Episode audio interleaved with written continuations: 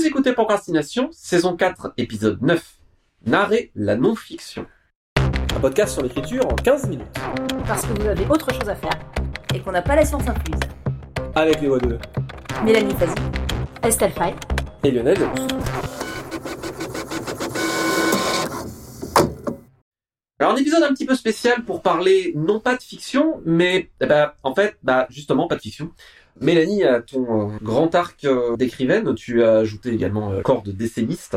C'est ça que c'était l'occasion de peut-être passer un peu de l'autre côté du miroir, si miroir il y a, peut-être qu'on va en parler d'ailleurs, concernant l'écriture, c'est-à-dire sortir des terres de la fiction pour aller plus vers des choses qui sont du domaine de l'essai, on va dire, au sens large, ou du témoignage, en tout cas pour poser des premiers mots, mais peut-être qu'il y a des définitions plus précises à apporter. Ma définition plus précise, qu'est-ce que la non-fiction? C'est tout ce qui n'est pas de la fiction. J'ai trouvé Wikipédia qui disait « c'est le regroupe l'ensemble des écrits ne relevant pas d'un processus pur d'imagination ou de la fiction ». Après, c'est comme c'est un terme un peu fourre-tout qui inclut vraiment, on peut avoir aussi bien des essais, des ouvrages journalistiques, des livres de cuisine par exemple sont considérés comme non-fiction. J'ai vu que le terme aurait été a priori, je sais pas s'il a été créé pour ou si c'est un des premiers livres à porter l'étiquette aux États-Unis. C'est « De sang-froid » de Truman Capote, qui est en fait un livre écrit à partir d'une enquête sur un fait criminel, où il se rend sur place, il interroge les gens, il va rencontrer les criminels en prison, et il écrit un livre qui est extrêmement clinique, très détaillé, et qui est considéré comme à la fois une œuvre journalistique, puisqu'il y a une enquête sur place, et vraiment une œuvre d'écrivain. C'est un livre journalistique écrit par quelqu'un qui jusque-là écrivait de la fiction.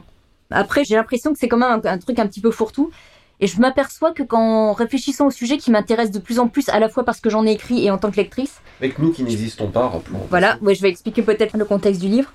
Mais j'allais dire, je me suis aperçue que dans ce corpus qui m'intéresse, j'ai tendance à inclure aussi des choses comme par exemple les blogs d'écrivains, qui pour moi sont une démarche d'écriture à part entière et pas si éloignée de la non-fiction dans des livres publiés, et même pas si éloignée de la fiction. Ça, j'y reviendrai après. Pour expliquer d'où je parle un petit peu, c'est de... J'ai écrit des nouvelles pendant, peut-être pas 20 ans, mais plus d'une quinzaine d'années. Et il y a un jour où j'ai dit autour de moi, mais je suis bloquée, je n'arrive plus à écrire. Et j'ai mis un moment à me rendre compte qu'en fait, c'était pas du tout que j'étais bloquée, c'est que l'écriture s'était en partie déplacée, et que pendant le moment où je disais j'étais bloquée, en réalité, j'avais toujours cette impulsion de raconter des expériences sur mon blog. J'écris aussi des chroniques et je m'aperçois que la démarche derrière était la même finalement. Et à un moment donné, un livre est sorti qui est plutôt une sorte de témoignage. Il est sorti sous cette forme parce que les choses avaient à être racontées comme ça. Et je m'aperçois qu'en ce moment, mes envies sont là. Je pense que les gens attendent que je revienne vers la fiction et je sens que pour l'instant, c'est autre chose. Mais j'ai trouvé intéressant à quel point, pendant tout ce temps, je disais « Ah, j'écris plus parce que la fiction ne venait pas ». En fait, si, l'écriture, elle est toujours là. Mais elle est protéiforme et je m'aperçois à quel point on a tendance à cloisonner, peut-être. Je développerai peut-être après, mais je m'aperçois que pour moi, toutes ces démarches-là, mais que ce soit un blog, que ce soit un article, que ce soit une nouvelle ou un texte plutôt témoignage, c'est exactement la même démarche et les mêmes pulsions qui sont derrière. Il y a un cloisonnement qui est fou, ne serait-ce qu'on le voit, alors c'est plus un phénomène qui existe aux États-Unis ça, mais quand un auteur a un succès avec un univers qui marche bien, il faut qu'il prenne garde parce que si ça se trouve, il va se retrouver plus qu'à écrire ça toute sa vie parce que c'est ça qu'on va lui demander. Alors, déjà sortir d'un univers c'est compliqué, alors changer de forme, et encore je me demande si c'est pas, ça dépend peut-être des milieux parce que je me faisais la réflexion que moi j'ai eu à me poser la question écrivant un témoignage où je peux le publier puisque de toute évidence je ne pouvais pas chez mes éditeurs de fiction. Qui ont une ligne quand même très spécifique. Je me suis fait la remarque qu'il me semble qu'en littérature générale, chez certains écrivains en tout cas, les deux coexistent sans aucun problème. Et je pensais à, par exemple, à Nancy Huston, que je lisais beaucoup il y a une vingtaine d'années. Acte Sud publiait ses romans, ses essais exactement de la même manière, sous le même angle. C'était, en tant que lecteur, on lisait l'un à l'autre sans problème, parce qu'on n'allait pas chercher les essais pour le sujet. On y allait parce qu'on cherchait la voix d'une écrivaine, et on aime cette voix dans sa fiction. On la retrouve vraiment à l'identique dans ses essais. C'est peut-être aussi parce que la littérature blanche a un versant peut-être plus autobiographique, donc qui est plus proche du fait réel. En parlant pas du réel, parce que la littérature blanche parle de la réalité consensuelle, donc elle est réelle. Pour l'interrogation. Je sais pas si c'est en ça, il peut y avoir de ça. J'ai l'impression aussi qu'on a peut-être un... Moi, dans les genres, je suis parfois frappée par le discours qui me gêne un petit peu de personnes qui vont justement critiquer un peu ce qui se passe en littérature blanche et dire... ils vont juste raconter leur propre histoire, alors que nous, on invente des histoires, on fait un effort d'imagination, de création. Et moi, je suis profondément agacée par ça, parce que c'est pas une petite guerre entre deux démarches, les deux coexistent. Et moi, je citais cet exemple de quelqu'un comme Nancy Huston. Pour moi, le fait de publier les deux comme ça, c'est de considérer l'ensemble comme une œuvre d'écrivain. On s'intéresse à l'œuvre avant de s'intéresser au format, peut-être. Si je peux juste ajouter deux choses sur les rapports, justement, entre le lectorat de genre et les œuvres où on met des bouts de soi. Une des choses qui m'ont fait vraiment accrocher à la fantaisie française, sans chauvinisme, mais c'est vraiment la fantaisie qui me parle le plus, c'est que mine de rien, il y a beaucoup d'œuvres où des auteurs mettent beaucoup d'eux-mêmes, de leurs expériences aussi, mine de rien, mais en faisant une sorte de réaction alchimique qui fait que ça devient de la fantaisie. Je pense évidemment au Crépusculaire de Mathieu Gaborie, je pense au sublimissime Cycle du démiurge de Francis Berthelot, dont le dernier tome brouille vraiment en fait les distances, brouille les frontières entre écrire sur soi, sur lui-même en tant qu'écrivain et écrire dans son monde. Déjà dans notre façon de vivre l'imaginaire en France, j'ai l'impression qu'il y a un pas qui est fait vers cet effacement des frontières, plus sans doute que dans le monde anglo-saxon. Et la deuxième chose que je voulais dire aussi, là c'est plus spécifiquement sur le livre de Mélanie, c'est que bien sûr c'est un essai, mais aussi ça parle d'écriture, ça parle des rapports entre l'écriture et la vie, et moi il m'a beaucoup parlé pour ça aussi. Et si vous écrivez dans ceux qui nous écoutent, ou si c'est des sujets qui vous intéressent, c'est un livre qui m'a fait réfléchir aussi à ma pratique d'écriture, parce qu'on a parfois tendance, dans certaines formations, notamment dans le genre, à avoir d'un côté l'écriture, et puis après on a notre vie à côté. Et justement, ce que Mélanie met vraiment en lumière, c'est comment la vie et l'écriture résonnent l'une envers l'autre, et comment vraiment les deux donc, sont complètement liés.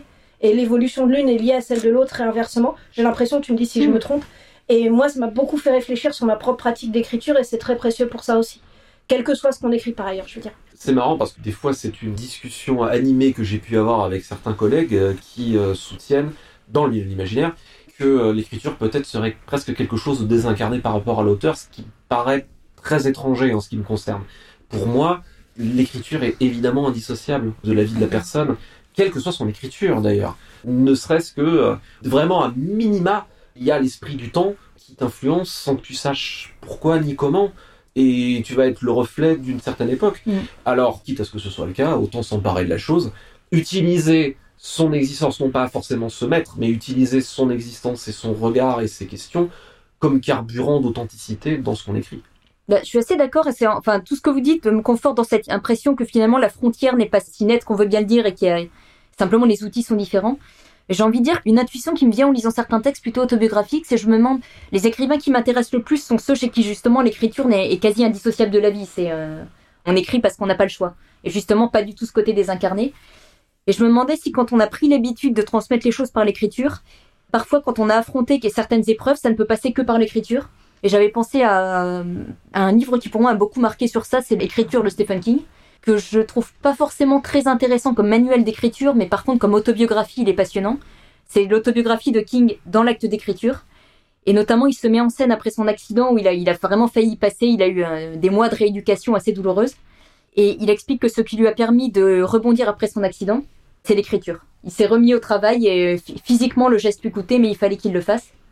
Ou pour partir sur complètement autre chose, un livre que j'ai lu, quelques autobiographies quand je préparais mon propre livre pour regarder un peu comment d'autres ont abordé ça.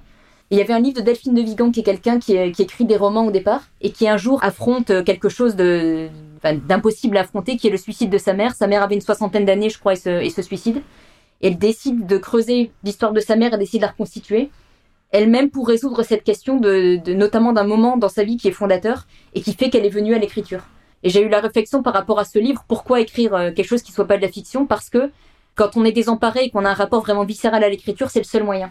Et c'est pour ça que j'ai écrit mon livre aussi. C'est à un moment donné, il y a des questions qui ne peuvent se traiter que par l'écriture, si on est quelqu'un qui écrit vraiment avec ses tripes. Quand je t'écoute parler, je pense à parfois les questions que certains lecteurs posent sur l'écriture de fiction en disant « mais alors, est-ce qu'il y a un message ?» Et moi, je suis toujours partant de dire que j'aime pas tellement la fiction à message, parce que je souscris totalement à l'opinion d'Orson Scott Card qui disait si on écrit un pamphlet dans un roman, on se termine avec un mauvais pamphlet et un mauvais roman. Les personnages, pour moi, dans une histoire, c'est des expériences de vie, et c'est des parcours, et les personnages vont apporter leurs propres réponses. Et je sais que j'ai des personnages qui sont diamétralement opposés à ce que je pense dans l'existence, et ça m'est justement tellement étranger parfois dans des choses d'ailleurs tragiques, voire même carrément toxique, mais c'est mon côté bisounours, je crois quand même malgré tout fondamentalement à un certain potentiel positif de l'être humain, c'est cathartique, j'ai besoin de me foutre des fois la tête dans ces modes-là pour comprendre comment l'humanité peut en arriver là en fait. C'est une expérience, Mais oui, c'est une manière de traiter une question qui me gratte et qui me pose en me disant « Comment on peut devenir un fanatique religieux, je comprends pas, et j'arrive pas à comprendre. » Et la fiction va peut-être m'aider, peut-être éclaircir ça, et à trouver un peu de paix, et à trouver la compassion. C'est en ça que pour moi que les deux se rejoignent, parce que simplement l'outil qu'on utilise n'est pas le même. Je m'intéresse moi particulièrement à la forme de l'autobiographie, que je trouve vraiment super intéressante. L'autobiographie, c'est pas juste « je prends ma vie, je la déballe sur le papier ». Il faut nécessairement qu'il y ait un axe, qui est peut-être quelque chose qu'on cherche à transmettre, soit quelque chose qu'on a à transmettre de sa propre histoire, et peut-être, c'est cette notion qu'on dit souvent de partir du personnel pour aller vers l'universel. Ou bien on peut faire effectivement le portrait d'une époque où... Parmi les livres par exemple que j'avais lus quand je préparais le mien pour regarder comment est-ce qu'on s'attaque à une autobiographie, il y avait donc le livre de Delphine de Vigan dont j'ai parlé. J'avais lu Mémoires d'une jeune fille rangée de Simone de Beauvoir, qui là est vraiment plus des mémoires, dans le sens où elle raconte dans l'ordre chronologique, il n'y a pas une thématique, c'est vraiment je vous raconte toute mon enfance. Et à côté de ça, La place d'Annie Ernaux, qui est un livre qui m'a énormément marqué. C'est un petit livre très court où elle parle de son père. Et à travers son père, elle parle vraiment d'une époque et d'un rapport aux classes sociales. Ce que c'est d'être issu de la classe ouvrière à une époque où c'est quelque chose d'un peu honteux. En parler maintenant avec le recul, où elle s'est mariée dans la bourgeoisie et elle garde cette espèce de rapport un peu ambivalent à la classe dont elle est issue. Et c'est un livre qui, je trouve, est extrêmement fort en racontant une histoire personnelle. Il raconte énormément de choses sur des questions sociales et sur une époque. Si je peux juste ajouter deux choses. La première, très bref, enfin un sujet sur lequel je ne suis pas d'accord avec Lionel. Ça devenait beaucoup trop consensuel. Non, ce que je veux dire, ce n'est pas le sujet, donc je ne vais pas m'étendre dessus. Mais disons, sur tout ce qui est message en littérature, j'ai beaucoup évolué depuis que j'ai commencé à écrire. Et donc là, je pense qu'on pourrait vraiment débattre pas mal sur ce sujet. Mais ça, c'est un autre débat.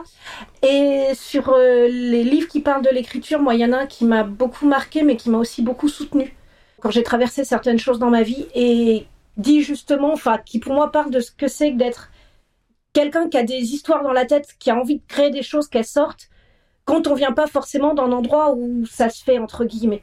Et comment est-ce qu'on vit avec ça ? Et c'est Martin Eden, donc le roman plus ou moins autobiographique de Jack London. Pas du tout parce que je me compare à Jack London, mais juste parce que, ouais, il y a des moments où on se dit, ouais, mais si même Jack London, il est passé par ce genre de questionnement, bon, ok, moi j'en ai une forme édulcorée, mais quelque part, c'est pas si grave. Et aussi parce que c'est un super roman. Mais vraiment, sur les rapports entre la vie et l'écriture, s'il y a un roman que je mettrai en avant aussi, c'est celui-là. Je voulais rajouter un truc sur ce que j'expliquais en fait sur l'autobiographie. Il y a une chose qui me frappe en réfléchissant à la non-fiction, c'est à quel point constamment on raconte des histoires. Quand on pense à sa propre vie, on se raconte des histoires. Et je sais pas pour vous, mais personnellement, la narration que j'ai autour de ma propre vie a changé régulièrement au cours de ma vie. Et même, j'ai presque envie de dire qu'elle a changé depuis le livre que j'ai écrit il y a 2 ans. Sa propre histoire, c'est pas quelque chose de figé, il y a un angle subjectif à chaque fois. Et de ce fait, c'est en ça que ça me semble totalement extrêmement proche des outils de la fiction. C'est dans le sens où, bon, je vais raconter une histoire, j'ai plein d'éléments autour de moi, quels éléments je vais prendre, comment je vais les emmancher les uns avec les autres, d'où je pars, où je dois arriver. Et surtout, qu'est-ce que je raconte et à qui je m'adresse. Et pour moi, toutes les questions que je me suis posées en écrivant ce texte sont exactement les mêmes que dans la fiction. À aucun moment, j'ai ressenti « Tiens, je suis dans un format dont j'ai pas l'habitude ». Peut-être parce que justement, je parlais du blog comme étant une prolongation pour moi d'une démarche d'écriture et tenir un blog peut-être... À la base, il me semble que l'exercice de l'écriture, quand on cherche à publier, que ce soit en ligne ou dans un bouquin, c'est quand même de jeter un pont vers un lecteur ou une lectrice qu'on ne rencontrera probablement jamais, mais avec qui on essaye de faire une résonance. Et la première base, me semble-t-il, pour réussir à établir cette résonance, c'est de susciter l'intérêt. Et on suscite l'intérêt comment ? En racontant une bonne histoire, bonne au sens qui va susciter justement l'intérêt. Et une histoire, c'est très vaste, c'est pas forcément une histoire de fiction. Une histoire, c'est aussi les proto-motifs narratifs que l'être humain se racontait dans les cavernes pour essayer d'expliquer le monde.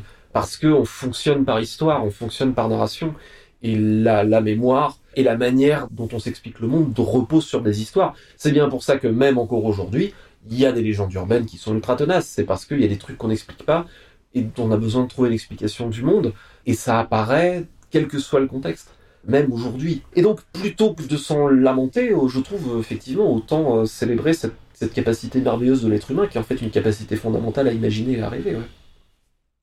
Petite citation pour terminer, une citation d'Antonio Soler, qui nous dit, et c'est ma foi un petit peu en rapport, « Tout ce qu'un écrivain produit a sa part d'autobiographie, même s'il s'agit de science-fiction. » C'était Procrastination, merci de nous avoir suivis. Maintenant, assez procrastiné, allez écrire.